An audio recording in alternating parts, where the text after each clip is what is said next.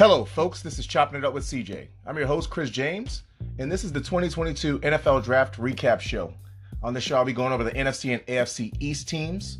Um, what I'll be doing is just assessing each draft, not giving a grade, but just looking over who was drafted by each team, uh, kind of where they look to slot in from a depth chart perspective with the current rosters, and give my kind of outlook on how each team did. Again, not really giving out grades as much as just seeing if I could align with what the thought process was for each team. Uh, for those of you all who are new to the show, uh, you can follow me on Twitter for the best football-related content. Uh, my handle is at C J Florida nine. That's at C J, the entire state of Florida spelled out, and the number nine. Uh, generally, what happens on the show during the season is I cover three different uh, views and three different shows on a weekly basis. I have Weekside Wednesdays. That's where I discuss the prior week's games. As well as news and notes uh, that I feel um, really should be covered. Turf Talk Thursdays, that's where I go over the upcoming week's schedule, as well as uh, give fantasy football advice on that Thursday night game. And, you know, maybe some betting odds for those folks who like to participate in that. And then I have Fantasy Football Fridays. That's where I cover the rest of the games, the fantasy football slate, rankings for the upcoming week, uh, just items like that. So again, I'm looking to wrap up the twenty twenty-two season. Uh, the twenty twenty-two draft. Sorry about that, folks. Uh, I'm going to be doing one also to finish things out. I believe for the North teams will be the last one. But again, doing the East teams today. All right. So we're going to go ahead and jump in uh, on this. We're going to start with the Dallas Cowboys. Now, that's pretty much the team that moves the needle for a lot of different networks. I know that E S P N loves them so much, even though, to be honest, who the hell cares? That's just my opinion on the Dallas Cowboys. They have fans, but only because T Vs in the seventies only played them, the Steelers, and sometimes, I guess, the Broncos at some point in time. But again, moves the needle for some networks. Maybe you should try something different. Maybe you'll get a, a wider net. But that's just an opinion. Um, so we're going to start with the Dallas Cowboys in the draft this year. I think they had nine selections. Um, in their first selection, first round, Uh, Tyler Smith, offensive tackle out of Tulsa. As I discussed on the show where I covered the entire first round, this guy who for some people might have been slotted a little bit lower, including myself, than a first-round pick. But he fits what the Dallas Cowboys want to do. And I also discussed proximity with Tulsa being not too far away from uh, Dallas and the facility, and people might have been able to see him multiple times uh, compared to some other guys in different parts of the country like Washington or Pennsylvania. So he's going to fit in well. He's got a little bit of nasty to him, can run block. Uh, left tackle, but he could slot in on the right side depending on how they uh, look to deploy him uh, in this upcoming season. Uh, he could even possibly slide in at guard, but I think he's probably going to end up playing right tackle. That's just my opinion in this scenario. Second round, they went after Sam Williams, uh, kind of a rush end, outside linebacker, hybrid type guy out of Ole Miss. I think that he's going to be one of those guys that will fill in for the loss of a guy like Randy Gregory, uh, free agency. Going to be able to get up the field. Uh, he's not as polished as some of the other guys that were in this class, but he's got some quickness to his game. He's able to get up the field, get past, and really force the quarterback at worst back into the pocket. And so he can be a good situational rusher to start his career. Uh, Jalen Tolbert, wide receiver out of Southern Alabama. Uh, great top end speed, uh, burner. He's uh, he's going to fit in well. I think he'll take over for what Cedric Wilson was doing out there on the field. Not really going to take over for Amari Cooper. That's big shoes to fill. But uh, it's going to be, uh, I think that I think James Washington was actually signed to the roster off the top of my head. Um, so, so like I said, I think he'll end up filling in uh, more the Amari Cooper role in some respects early on, while you get a guy like Jalen Tolbert who can contribute uh, immediately on the for, for the Cedric Wilson role until Michael Gallup comes back completely healthy. Um, then going to the fourth round, they got Jake Ferguson, tight end out of Wisconsin. I like making this move. They need, they, this is one of those teams that looks to shuffle a lot of what they do, especially with tight ends. Now they have a, a gluttony of tight ends on their roster with Dalton Schultz. Uh, Jeremy Sprinkle still is floating around there, but at the same point in time, there's nothing wrong with taking good talent where you get it. Um, this was about right. Uh, I, I felt like he's going to be a fourth to sixth round pick. So fourth round, late in the fourth round, twenty-fourth overall pick is fine in my opinion. They go after another offensive lineman, Matt Welzko, uh, Welzko, sorry, Welzko out of North Dakota. Don't have familiarity here to be able to really give uh, an overview on this one. I think they what they're doing more than anything, more than anything, is that they're trying to address that offensive line. They want to make sure that things are fine there. They know that's where things fell apart. Tyron Smith, who's been uh, an all-pro caliber player for them for the better part of a decade, is getting a little long in the tooth.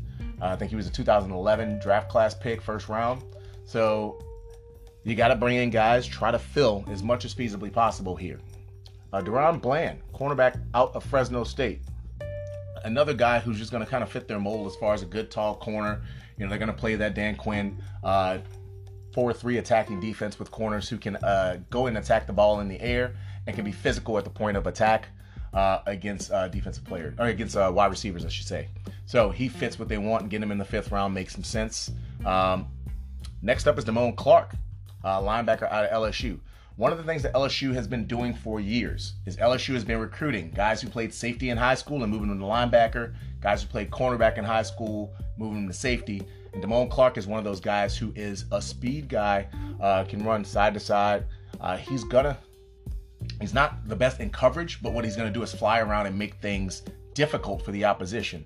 You know, uh, Dallas not too far from L S U. I mean, I think they took uh, Jabril Cox last year in the draft. So you know they like those L S U players, and he's going to come in and be another active guy who's going to fill in pretty nicely in the rotation uh, at that linebacker position, middle linebacker, inside linebacker type position. Next up, they have John Ridgeway, defensive tackle out of Arkansas. He's going to be a guy who can play in kind of shade. He can also play the nose. He's going to be a run defender, a guy who's going to allow for the other guys to fly around and really negatively impact the op- the opposing offensive line. He's going to be able to hold up in the run game, someplace where the Cowboys didn't necessarily struggle, but at the same point in time, they weren't great at being a run defense last year. And then last but not least, another inside linebacker guy, Devin Harper. Now, I don't have as much familiarity with Devin Harper Uh, as I do with some of the other players. Did not scout him this year. Uh, it looks like they're just trying to make sure that that defense, especially in the interior, is taken care of. And one of the reasons they may be doing that is because they expect to use Micah Parsons as more of a move piece uh, on the defensive side of the ball. That's usually something that you hear associated with a wide receiver, tight end, someone on the offensive side. I use it as a person on the defense that does not have a specialized position. Jalen Ramsey is a high-end move piece who is an excellent Uh, matchup corner, but you can put him in the slot. You can even put him at uh, safety if you need to, uh, kind of a, a hybrid linebacker and a dime defense, things like that. Uh, a situation where what you want to do is you can use that guy to negatively impact the opposition. And that's what Parsons was used as last year. So they're trying to probably fill holes to make sure that's not going to negatively impact them in the twenty twenty-two season. Um, I think overall the Cowboys at least understood what the assignment was more than some other teams may have in this draft. They knew that the offensive line was an issue. They also knew that they did need to get a pass catcher. Now, Jalen Tolbert, it may have been a little bit too early for him, but at the same point in time, who am I to say that this was the wrong pick for them? I'm not that guy who's going to say that. They also realized at that linebacker level, especially on uh, with with uh, inside linebackers, is someplace that they had to go after. We don't know what's going to happen with Leighton Vander Esch. And again, Micah Parsons was very useful when they were able to deploy him in multiple places depending on the team that they were playing against. So we're going to move on to the New York Football Giants. And they had a, a an, early in the draft, uh, I was there first round, first night on Thursday, and they knocked it out the park, man. Um, they had two top ten picks, and I think they did an excellent job with addressing areas of need. One need with, again, bringing in a guy to be their defense coordinator, Wink Martindale.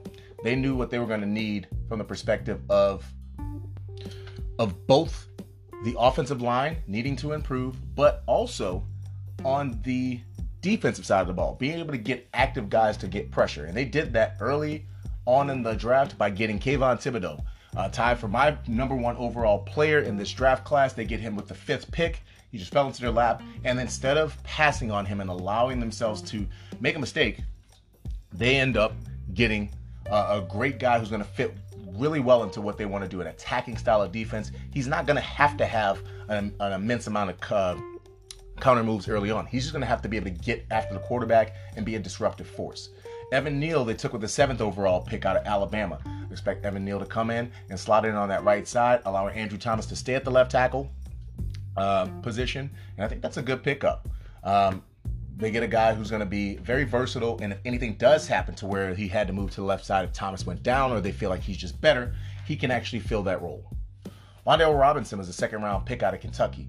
Now, some people said it was way too early, and that's possible, and it's fine if you believe that. But at the same point in time, the Giants are, in my opinion, employing a situation where they want to use a guy that they thought they got last year. They thought they got this almost exact guy in Kadarius Toney last year. So a guy who can help in the return game if necessary, a slot receiver who they can utilize and deploy in multiple ways. We don't know what's going to happen with Toney. Toney's had a lot of issues. He had issues coming in off the field, and he's still had some issues. And we know the talent's there, but we don't know how his staying power is going to be in the N F L if he can't get some of those things figured out. So they bring in Wandale Robinson, a guy who, honestly, I wish he went to a team that would actually deploy him in multiple places. San Francisco would have been perfect for him, in my opinion, because, again, even though he's undersized, he is what people think Deebo Samuel should have been or is being utilized as. You know, he's only five eight, like one eighty, but the thing is, he's a running back by nature, in my opinion, who can play wide receiver. Uh, Deebo Samuel is a wide receiver by nature who can play running back. That's just the, the, the caveat and the difference between the two of them. Next up, they got Joshua Zedu out of North Carolina, an offensive guard out of North Carolina. Now, again, they're looking to fix that line. They're looking to figure out what they're going to be able to do. Uh, remember, they made some level of mistake uh, getting Will Hernandez. He didn't fit what was going to be the long term, especially since now they've switched and moved on to Brian Dable. So you find out that you need uh, some more guys that are going to work out in the scheme that has been set forth with your new staff. And uh, they feel like this young man is going to be helpful. This one is going to be a reach, and this is going to sound weird coming from me being a Louisiana boy. Uh, Cordell Flott out of L S U. Now, Flott, I know that they needed help at corner because they didn't plan on paying uh, James Bradberry. And as I speak about this, James Bradberry is no longer on the roster uh, at this point. And I forgot to mention earlier, honestly, because of how James Bradberry pay- plays, I wouldn't I wouldn't uh, be surprised if the Cowboys were able to sign him to a contract. I know they only have like thirteen or fourteen million dollars in uh, cap room, but he fits what they want to do if they decide to go in that direction. But anyway, back here to the Giants. Uh, Flott is probably going to get more play time than he needs up front. Now, I'm hoping I'm wrong on this. Again, I'm an L S U guy, L S U supporter. But Flott has a lot of... Third round was way too high for him. In my opinion, he should have been a late day three pick. You can see the talent's there. Uh, played pretty well considering the situation that was offered to him uh, early in his career. But he takes a lot of false steps. He can get beat, especially on double moves. So in this Wink Martindale system, I don't think that this was the proper match. The only thing that made sense was that he's used to playing in a lot of man coverage scenarios. So some of this is a, a learning curve that he has to go through, but I, I feel like this wasn't the place to take him, especially so early on day two. Uh, Daniel Bellinger, tight end out of San Diego State. Very similar situation.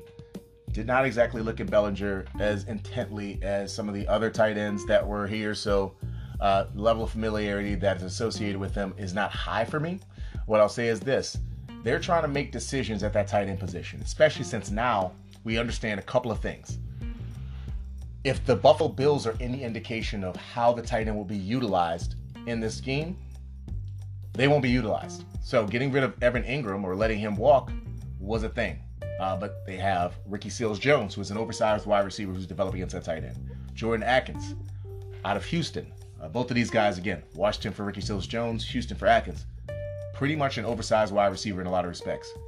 Bellinger, if if those guys are any indication, he's probably going to be very similar in nature. But again, I don't have as much of a depth of field on him as I would like to have.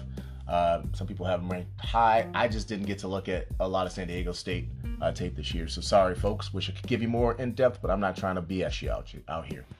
A uh, couple picks later, they took Dane Belton, uh, safety out of Iowa. And my level of familiarity with him is as follows. I think that he can be a matchup safety. He can be a guy who can play on the back end, but he can also line up in the slot.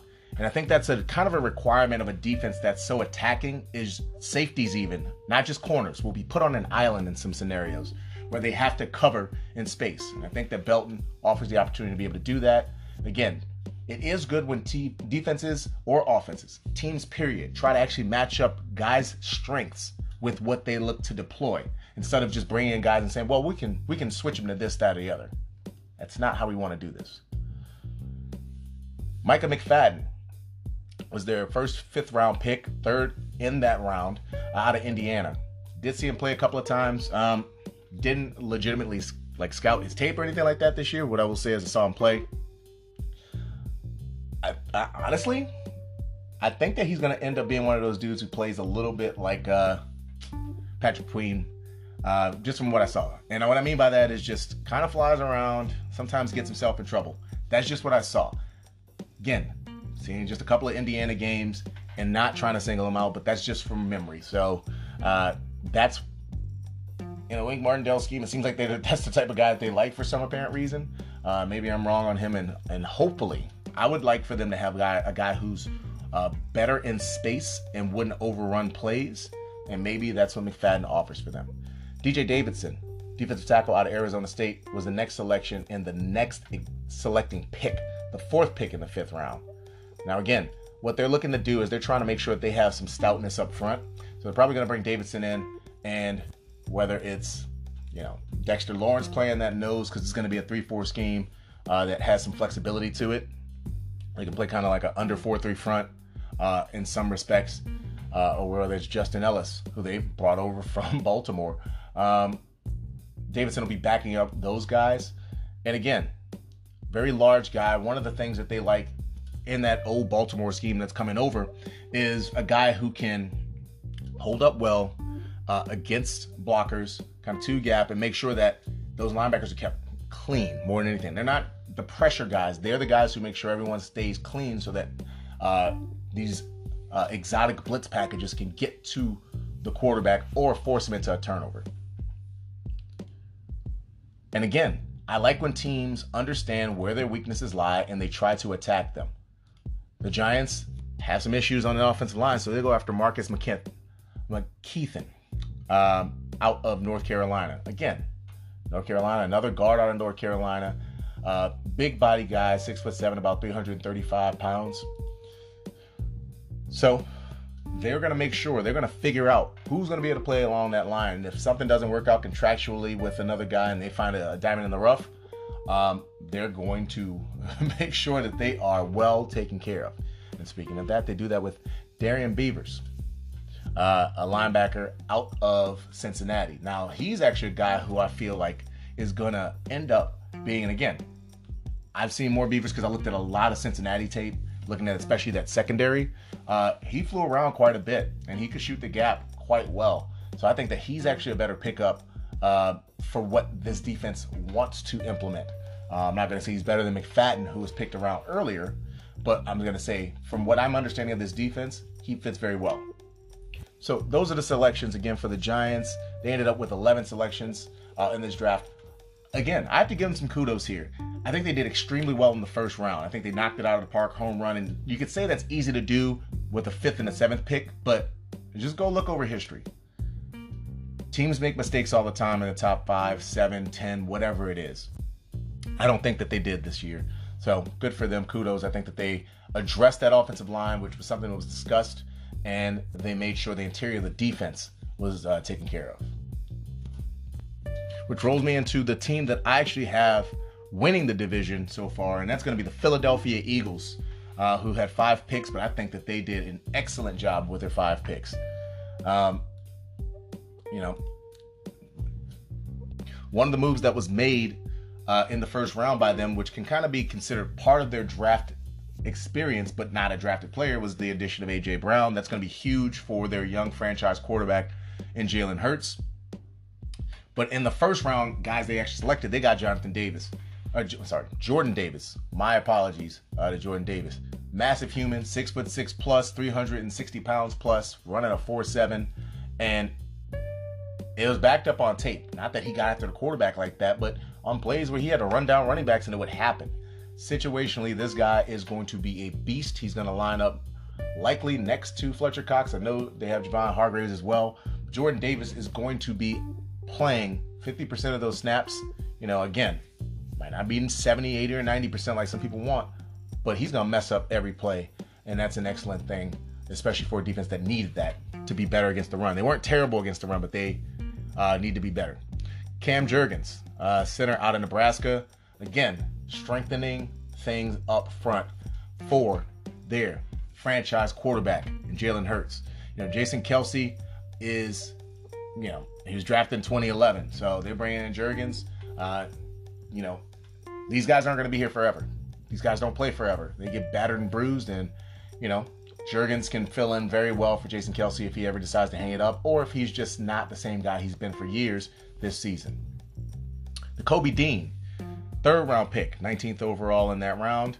Um, you know what I thought about N'Kobe Dean? I thought he was a top fifteen caliber player. I like inside linebackers who are heady, don't make mistakes, and that's this young man's M O. Does not make mistakes, heady, diagnoses plays like a champ. I mean, he's an engineering major for a reason, highly intelligent, and a hell of a football player. I think he just had a torn pec that kind of negatively impacted him. Some teams uh, didn't like that uh, medical assessment for him and didn't know how he was going to come through that, and that affected where he got drafted. Kyron Johnson, another inside linebacker. Again, that linebacker level did not get the job done last year for them. And, you know, you can say whatever you want to. I'm not st- trying to throw shade at them. By no means am I trying to throw shade. But what I am saying is this. They were not getting the job done last year, period. That's why they went out and signed Kazir White. That's why they got Hassan Reddick. They brought in people, but they also drafted to take care of that just in case uh, things don't work out with some of those guys or long-term don't work out, either or. And then Grant Calcaterra, tight end out of S M U. Listen, they had to make some decisions last year. They had to move on, and they moved on from Zach Ertz, sent him to Arizona. Dallas Goedert is a hell of a football player and a great tight end on the field, or at least a really good tight end. But what what else do you have at tight end? Let's go ahead and, and, and be honest and call a spade a spade. Because the N F L struggles to do things properly, they made Tyree Jackson, former quarterback out of Buffalo, into a damn tight end, which I think is still just absurd. And they've converted J J Arcega-Whiteside, I believe, to tight end because they drafted him in the second round when they shouldn't have. Let's go ahead and get let's go ahead and call the team out for that, right? Now they bring in an actual tight end who can do some things. Now, is he this guy who's going to be that consistent inline guy? No. But what he's going to be is another guy that can move around, put in the slot, he can flex him out, and he is a true tight end. He's used to playing that type of role instead of guys who are trying to develop into tight ends like Arcega-Whiteside, who never played it, or Tyree Jackson, who was a damn quarterback before the N F L ruined him. So I think that the Eagles knocked it out of the park. Uh, obviously with picking up A J Brown for one of those first round picks, but also just in general how they drafted and what they did. They made sure that they took care of Jalen Hurts and got players that would assist him, whether it was making sure the defense is better down the middle so that they can stop teams and kind of wear them out. And so the offense is better by getting, again, backing up that offensive line. Also getting in another, another piece because apparently Jalen Hurts can't throw the ball as accurately as people would like. So you get a tight end for a young quarterback who's allegedly inaccurate. And I say allegedly because I don't believe that. I don't believe that he's inaccurate. And any inaccuracy he does have, much like Josh Allen, can be fixed. And last but not least in this division, you have the Washington Commanders. Still got to get used to saying that because I think they're the football team. I still like that name. I thought it was a cold-ass name, personally. But the Commanders ended up coming up with eight selections in this year's draft. So in the first round, they addressed an area of need. We've kind of discussed this as well. Jahan Dotson, a guy with probably the best hands in this year's class, uh, was taken sixteenth overall out of Penn State. Again, they tried to turn a guy who was not a wide receiver into a wide receiver because sometimes the N F L does things that honestly don't make sense to me. They'll say stuff like, uh, let's see, what's his name? Oh my goodness. Name is slipping me, but we'll just use, uh, this is an example. They'll take a running back who has been successful all they'll college because he doesn't have the height weight measurements. They'll say, well, he'll get hurt. You know what you should do? Run him till he gets hurt. But they'll wait till year three when he gets hurt and they go, see? Well, I mean, go look at the track record of Leonard Fournette, who was hurt from year one, year two, year three. Okay? And he's probably the best height, weight, speed guy that's come out in years. So sometimes you just do silly things. And they turned Curtis Samuel, a running back, into a wide receiver because it just made sense in their mind. Now they go get a real wide receiver because that clearly didn't work out. in Jahan Dotson. Uh, and he should fit in and slot in quite nicely. He's immediately the number two best receiver on this team, and De'Ami Brown can go to uh, a role that's kind of that number three option, while Terry McLaurin is the number one. Uh, next up, they got Fedarian Mathis out of Alabama, uh, interior lineman. Again, they love these Alabama interior linemen, especially in the first couple of days of the draft. They're going to bring him in. He's going to uh, assist in that rotation. Remember, Matt Ioannidis, who I really liked as a football player and still do like, uh, was not utilized by this team. And also, they, there's some little controversy, I don't want to call it little, there's some back and forth about how he was treated with that organization. So if they're unable to, let's say, do what they need to do financially with uh, their interior defensive line, now they have Mathis as kind of a an insurance policy. A little bit high for him, but at the same point in time, the talent does exist there. And there's another guy who went high from Alabama. Next pick, Brian Robinson Junior uh, out of Alabama, third rounder. Listen, they bring in a guy who is going to immediately be their number two running back. He's going to slot in ahead of Jonathan Williams. He's going to slot in ahead of Jared Patterson.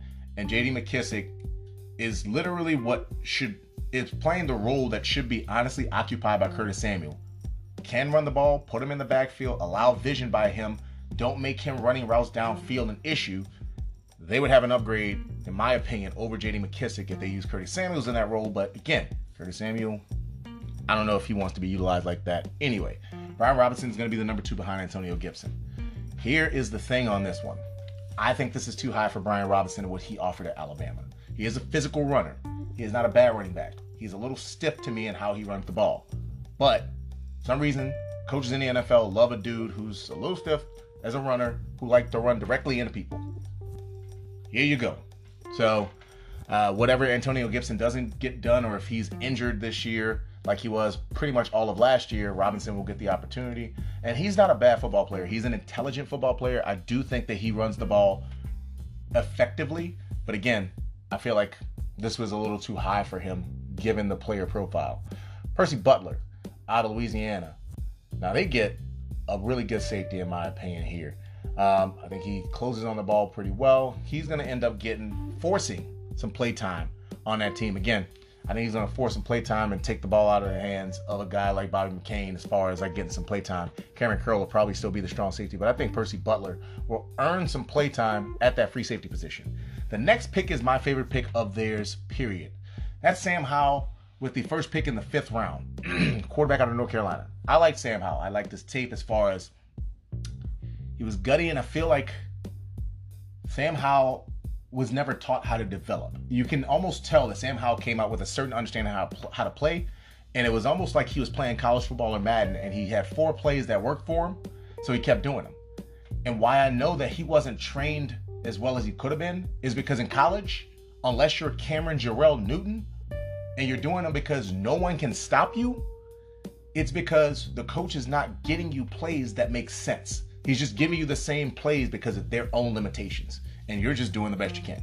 So I feel like this is a perfect scenario for him. Go in there. Carson Wentz is the starter. Carson Wentz will eventually show Washington what he's shown to both Indianapolis and Philadelphia. Carson Wentz is not trust, a trustworthy guy as your franchise quarterback, but he is an N F L caliber starter from a talent perspective. So Sam Howell gets a year to develop, really get things under himself, learn how to play a little more broadly as a quarterback, and then you'll end up seeing Sam Howell as the starter as a possibility, or worst case scenario, you have a really competent backup when you go draft your quarterback of the future next year. So I do like Sam Howell coming here, and I do like how he's going to end up being worked into the system here if they allow for him to be. Cole Turner, a tight end out of Nevada, is up next. I like this guy. They're replacing Ricky Seals-Jones with a Ricky Seals-Jones. Just a big body guy. He's going to end up being, uh, you know, probably uh, kind of a goal line threat for that second tight end position. Um, what, six foot seven or so? So he's going to be that jump ball guy. Um, Logan Thomas is the, the true starter tight end. But at the end of the day, as this guy continues to refine his game, uh, he can end up being a starter eventually. And don't let the fifth round tag or even seventh round tag for some of these guys fool you. There's a lot of guys who are starting the N F L that are all pros. Hell, Jason Kelsey that we just talked about in the last team was a sixth round pick, and he was an all pro uh, center uh, a couple of years ago. So in the seventh round, and speaking of offensive linemen, they go with Chris Paul. Not that Chris Paul, but the Chris Paul from Tulsa. So they go with an offensive guard. And you know what? They're getting a guy who's played a lot of football. And in a lot of football, I mean, he is a four-year starter. And what's going to end up happening is he can play uh, multiple positions. He has played tackle before, I believe. But he is a guard by nature, and I think he's going to slot well at guard for this team. He's not going to be a starter anytime soon. He is going to be a depth guy at this stage, but he does have the opportunity to work himself into getting play time. And then their final pick in the seventh round, nineteenth overall pick in the seventh round, Christian Holmes, cornerback out of Iowa State. Uh, Oklahoma State, sorry folks. Excuse me. Um, they struggled in the secondary last year. They struggled on the defense period last year, but in the secondary especially, some was due to injuries. Some was just due to, honestly, they didn't communicate well because the talent was there. Um, now, as far as Christian Holmes, not too familiar with him, but at least they understood we need to address the cornerback position uh, at some point. And it wasn't an area of extreme need because, again, I think that those things went hand in hand.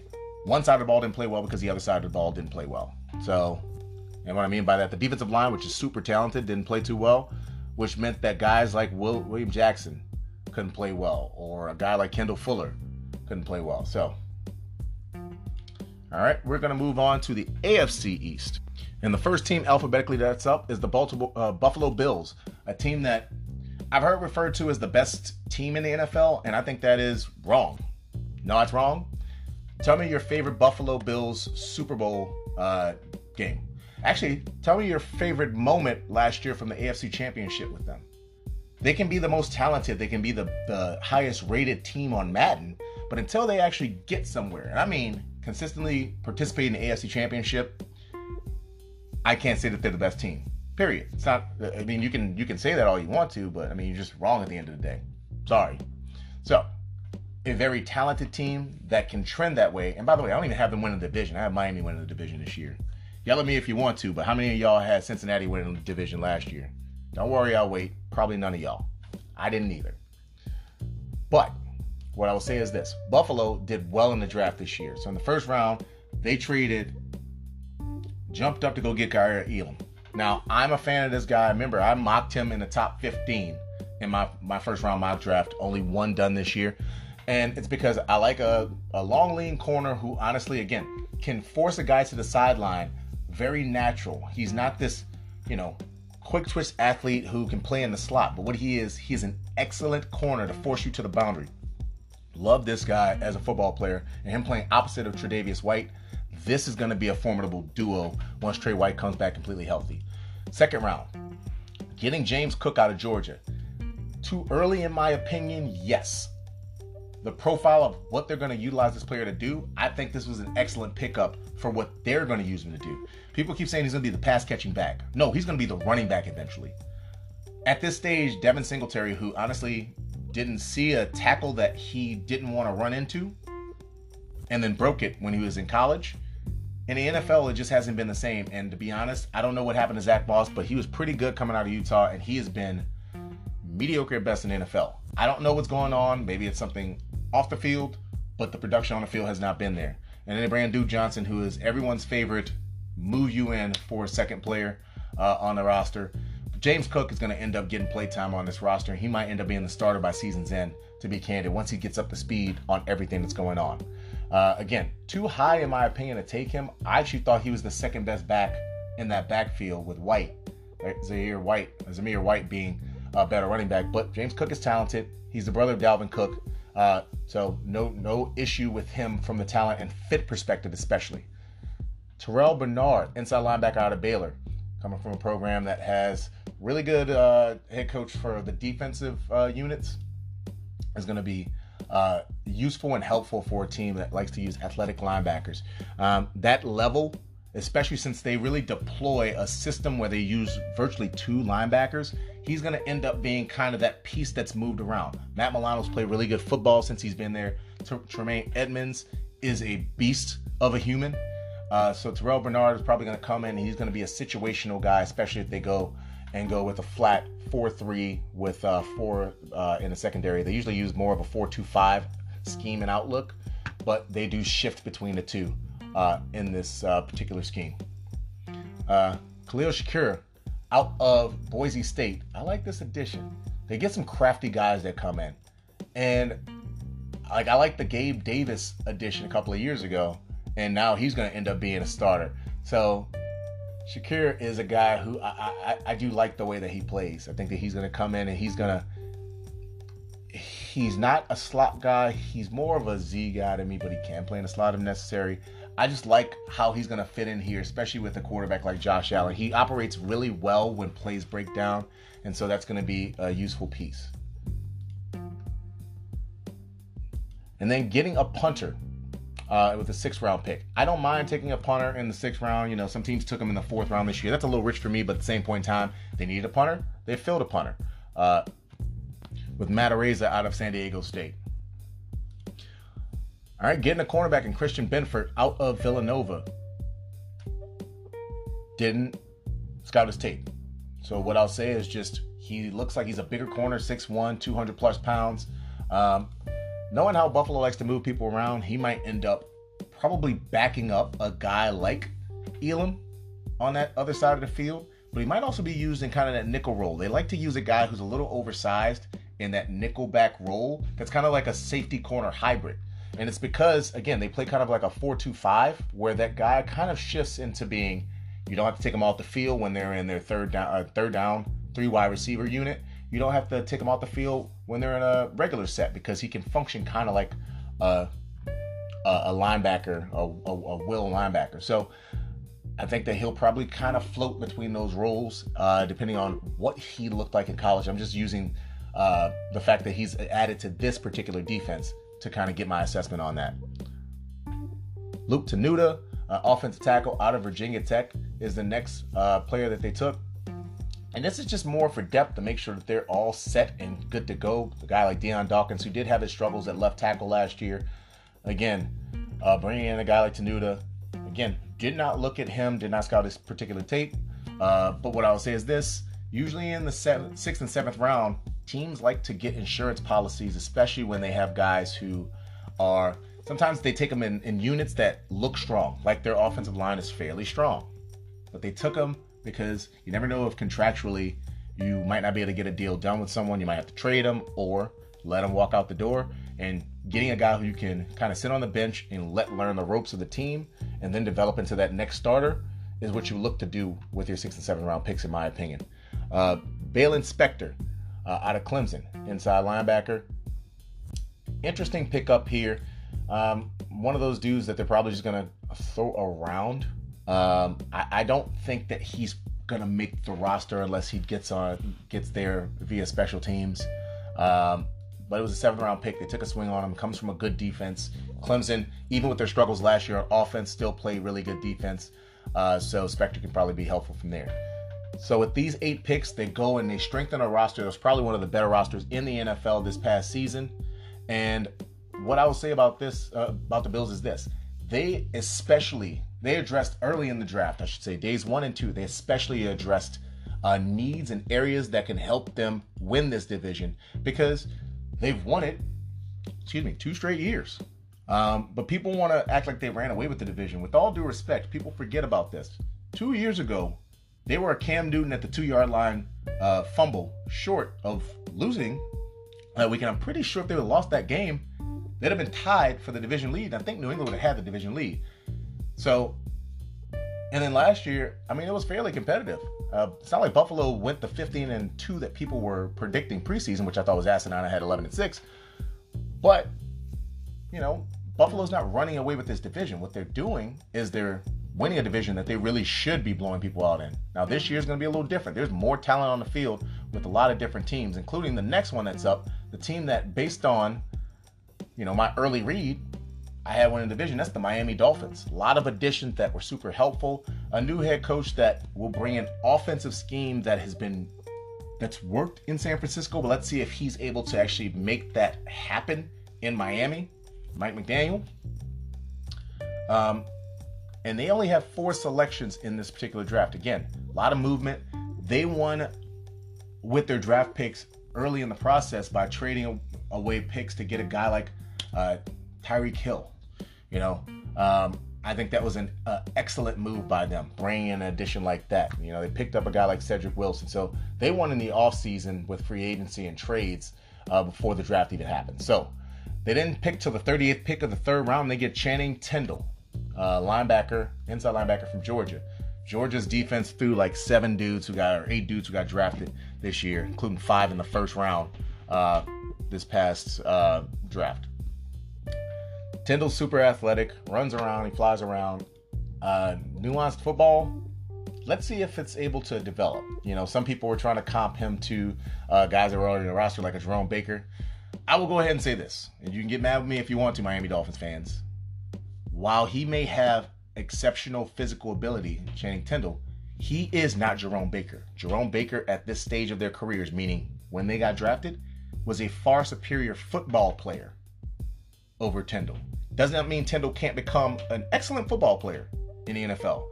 It just means at this stage, Tindall's way of playing, understanding from me watching the film versus when I saw Jerome Baker, it's not close. It's night and day. Okay? Uh, so, Tindall, a good pickup for a team that did not really need an inside linebacker. They have a decent amount of depth uh, at that position right now. Uh, but they bring him in with the hopes that he can develop into something uh, and someone who can be very uh, useful in the N F L. Their next pick, Eric Uzukama, uh, wide receiver out of Texas Tech. You know, bigger body guy, six two, two hundred plus pounds. Solid speed. Um, he's probably going to be used as kind of a vertical threat. But there's some guys that are already on the roster that I like a little bit more. Like, obviously, the starters are going to be Tyreek Hill, Jalen Waddle, and Cedric Wilson will probably slot in at the slot corner, a slot receiver, I should say. But I still like Lynn Bowden Junior if they can figure out what they want to do with him. I really do. Uh, Preston Williams. I like Preston Williams more as an exterior receiver backup uh, than I do uh, this young man. But that does not mean that he can't play football and that he could be helpful in this offense. Again, they're trying to figure out guys that are going to work for them with this new offense scheme. All right, and then two picks in the seventh round. Cameron Good, out of California. So out of Cal, excuse me, they bring in an outside linebacker. Again, they're trying to get that, that outside linebacker level good, uh, get after the quarterback. Um, did not look at his tape, so can't give you more depth of field. And again, seventh round pick. That's not a guy who can't play football, by the way, folks, and I hate when people say that, but they are usually guys that you take a little more of a swing on a guy. Like, you may take a guy in the seventh round. If you don't need to have them play immediately, you may take someone who you feel like their traits fit what you want so you can develop them into someone. Some teams that don't have enough depth, they'll take guys that need to contribute immediately. This is not a guy that needs to contribute immediately. They're looking to make him fill in. And then one of my favorite picks, and it's actually super interesting. Skylar Thompson out of Kansas State, quarterback. He was the twenty-sixth pick in the seventh round.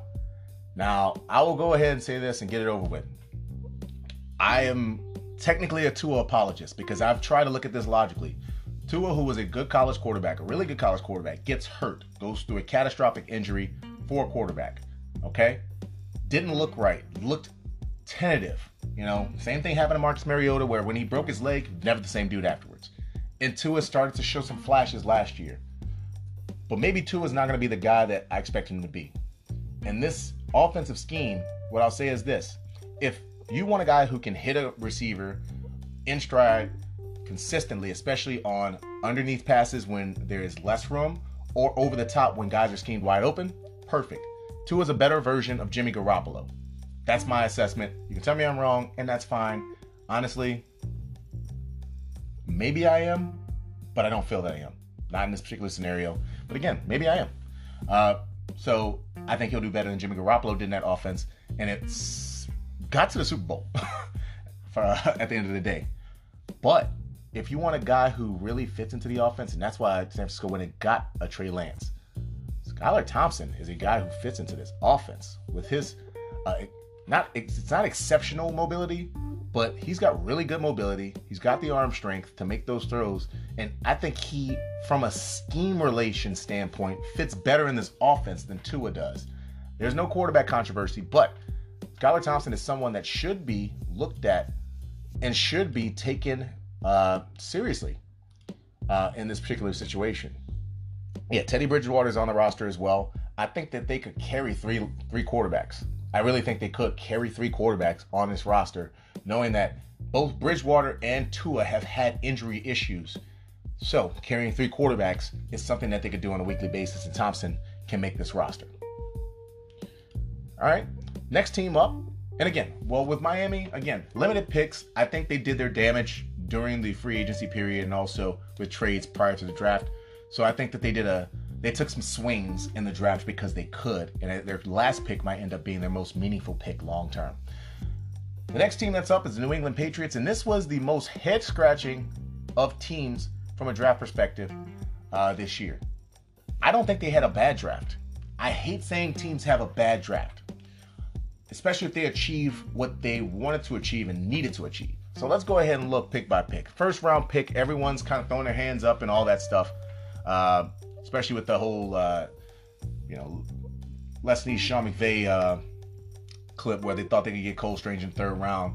Uh, but Cole Strange goes twenty-ninth overall pick in the first round to uh, the New England Patriots out of Chattanooga. You know, he's going to slot in, probably be the starter at right right tackle. I mean, I'm sorry, right guard. Um, at the end of the day, Cole Strange going in the first round, especially late first round, is not an egregious pick to me. He could have gone in the fourth round, early fourth round. That wouldn't have been egregious either. He could float between those ranges. New England want to make sure that they got the guy that they wanted that fit well. And I think Cole Strange will fit well into what they're looking to do. He's going to be a solid run blocker. Uh, and, uh, and working in that scheme, I think that he can look better than he did even in college on tape. Tyquan Thornton. This was an interesting pick because Thornton, to me, is not a second round round wide receiver. Why is he not a second round wide receiver? He is. You want no one want to comp Tyquan Thornton to, and I feel like this is a good comp. I comp him to Mecole Hardman. See, Mecole Hardman, when he was at Georgia, in my opinion, was never that guy. And Tyquan Thornton, when he's at Baylor, is never that guy. But when you get him on the, the track or test him, you know, four two eight, four four three two, they're fast as hell. But to me, in the second round, if I'm taking a guy that's fast as hell, I need some level of production. Like, I never saw either of these guys. Not you don't have to take over every game. Like, Jalen Waddle is an example. Jalen Waddle was fast as hell and looked like he wasn't that kind of guy. But there were things where you looked at him, he'd catch a punt, and you're like, what the hell just happened? I never saw that on Thornton. I never saw that on Mecole Hardman. And we've seen now year four, Mecole Hardman's not looking like that guy. And I feel like in the second round, New England, unless they're just going to use this dude to run go balls and flies the whole time, isn't that guy. But I like the next pick, Marcus Jones, out of Houston. I like this pick. Yo, to me, this dude should be a starter. Like, Jonathan Jones should be the right cornerback. Jalen Mills should play left corner, and then you should have Marcus Jones slotted in in the slot. I would not start Malcolm Butler. That's another story for another day. Uh, but Marcus Jones should be the starting a slot corner from day one. Dude's a hell of a corner. His biggest issue is that he is five eight, one hundred seventy-five pounds. That's it. That's the only issue he has. Excellent speed. You can see the speed on tape, and he's a hell of a return man. He can develop into an all-pro caliber corner, and I'm not making a joke here.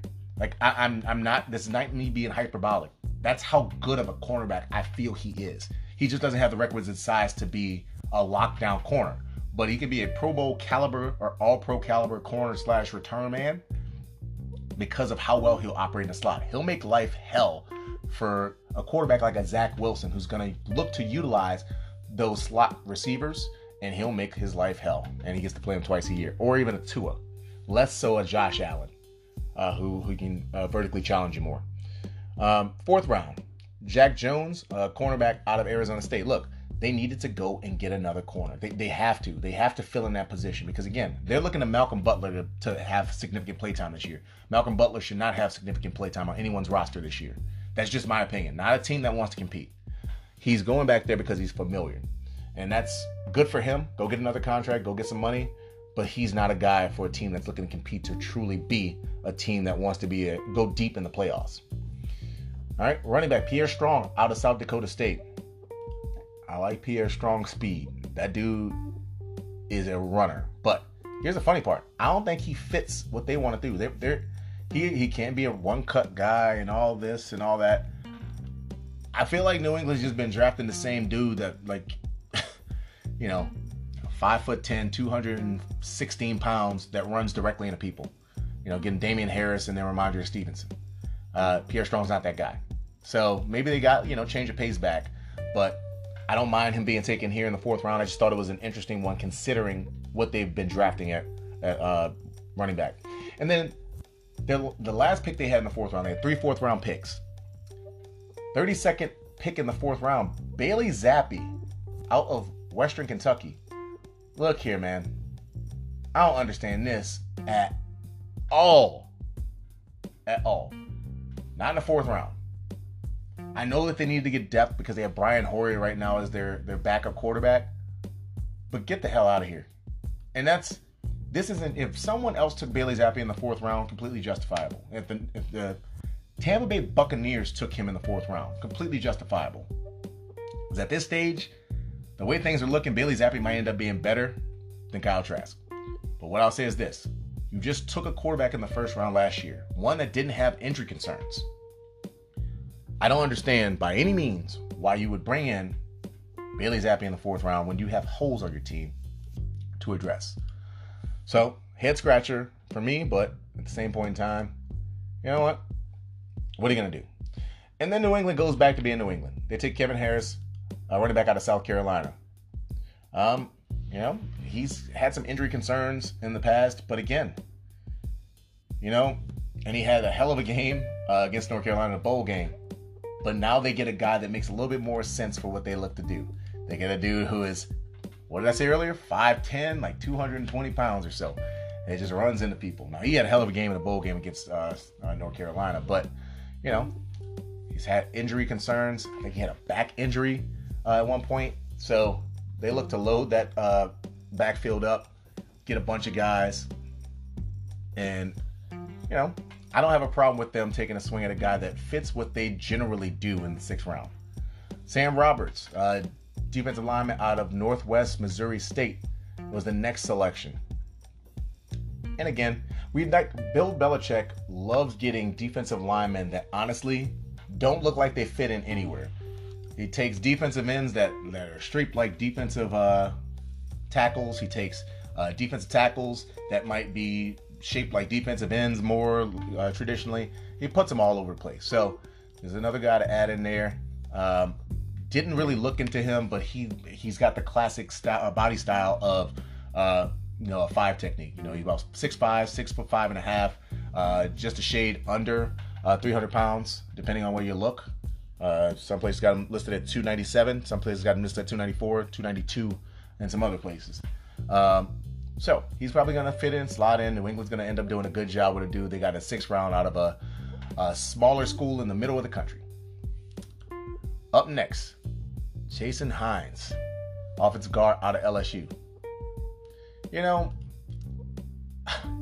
so everyone's talking about the Cole Strange pick, and the Jason Hines pick is uh, very interesting as well. L S U, honestly, everything was all messed up for the last year and a half. To be honest, it was so messed up for the last year and a half. Um, I didn't get to see, I, I didn't focus on Jason Hines, to be honest, when I was looking at L S U because I was looking at a bunch of other players. Um, so I can't say whether it's a good pick or a bad pick. I usually defer to this team more than a lot of other teams when it comes to offensive linemen because they've done an exceptional job taking fifth, sixth, and seventh round guys and making them look either above average or good. And they've been starters. And that's the thing that I give them credit on. They go find their guy. So that's why I'm not going to negatively judge this. And then the last pick, Andrew Stuber out of Michigan. Now, I did look at him. Yes, he is a solid run blocker. He's a pretty good run blocker. Uh, but him going here made a lot of sense. He's not overly athletic. Um, he'll probably be more of a fill guy than anything. Uh, he's going to play tackle and guard, depending on kind of where they're going to slot him. Um, so that's the, the whole scenario on him, and he is kind of a New England guy in my opinion. So New England, I said it was a head-scratching draft, and it's not a head-scratching draft because of the Cole Strange pick. I actually think that's a good pick for them. Uh, they knew that they needed some interior offensive line help, especially since they have a quarterback that's not mobile. Um, so they went and addressed that with three guys who will probably end up playing some semblance of guard um, and have some flexibility to play tackle if necessary. Um, the head scratching was the ba- Bailey Zappi pick, and then the Tyquan Thornton pick was just an overdraft for a guy that honestly is just fast on the track. It didn't translate on film. All right. And then last, and yes, I don't want to say least, but last place, I should say, uh, in this particular division, we're going to have the New York Jets. Now, the New York Jets are a very interesting team. You know, they took Zach Wilson last year. We know my opinion on that. I think Zach Wilson's a good, good young quarterback. I think that he needed to sit down, and he got better after he sat his little tail down and realized you don't need to be Patrick Mahomes, because you are not Patrick Mahomes. You are not Aaron Rodgers. Maybe you'll be someday, but me personally, I doubt it. What I'll say is he got better. And when young people improve, good for them. Now, they didn't have a lot of picks because they moved around in this draft, but I was impressed with what, new, what the New uh, York Giant, uh, New York Jets did. Sorry about that, folks. Um, they ended up having seven picks in this draft. Let's just kind of go over them. They had three first-round picks. Uh, with their first uh, first-round pick, the fourth overall, they took uh, Sauce Gardner, cornerback out of Cincinnati. He's going to fit extremely well in this scheme that Robert Saleh is going to implement. He's an immediate day-one starter, and his personality matches the city. I thought it was an excellent pick after Derek Stingley Junior fell off the board the pick before. tenth pick in the uh, first round, Garrett Wilson out of Ohio State. Uh, second receiver taken. Listen, Garrett Wilson's a, a really good football player, and in fact, him going anywhere outside of the, of the first round would have been egregious. Some people had him as the number one receiver. I did not. He's the immediate starter, opposite of Corey Davis, with Elijah Moore probably being in the slot. Um, I think he's going to fit really well, and he gives options. Now Corey Davis can slide to the, the excuse me, to more of a, a Z receiver, while Wilson fills that X role, and then you have Elijah Moore in the slot. And I think that'll give Zach Wilson the opportunity to be the best version of him this early in his career. And then they've traded back into the first round to get Jermaine Johnson, uh, the twenty-sixth pick of the first round out of Florida State. Immediate starter. Uh, I think he's going to be the immediate starter at the uh, left uh, defensive end position. Carl Lawson is the right defensive end, in my opinion. And then, yes, they have some other guys that are on the roster that could possibly start. You know, Bryce Huff, uh, John Franker, Franklin Myers. But I think that this guy is going to end up being the starter Uh, once everything's all said and done, even if it's not the de facto first game starter, by game three, he's going to be playing more downs than any uh, anyone other than Carl Lawson.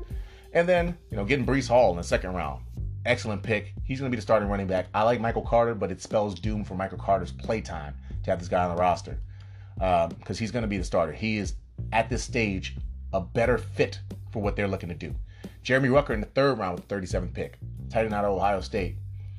You know, they made some trades happen because they weren't getting the uh, – they traded away some guys last year, including traded away uh, Herndon, Chris Herndon, because they needed to get, you know, rid of him last year. They took in C J Uzomah. I think that he's going to be competing with Uzomah for playtime, and I like Jeremy Rucker, especially since he can attach to the line.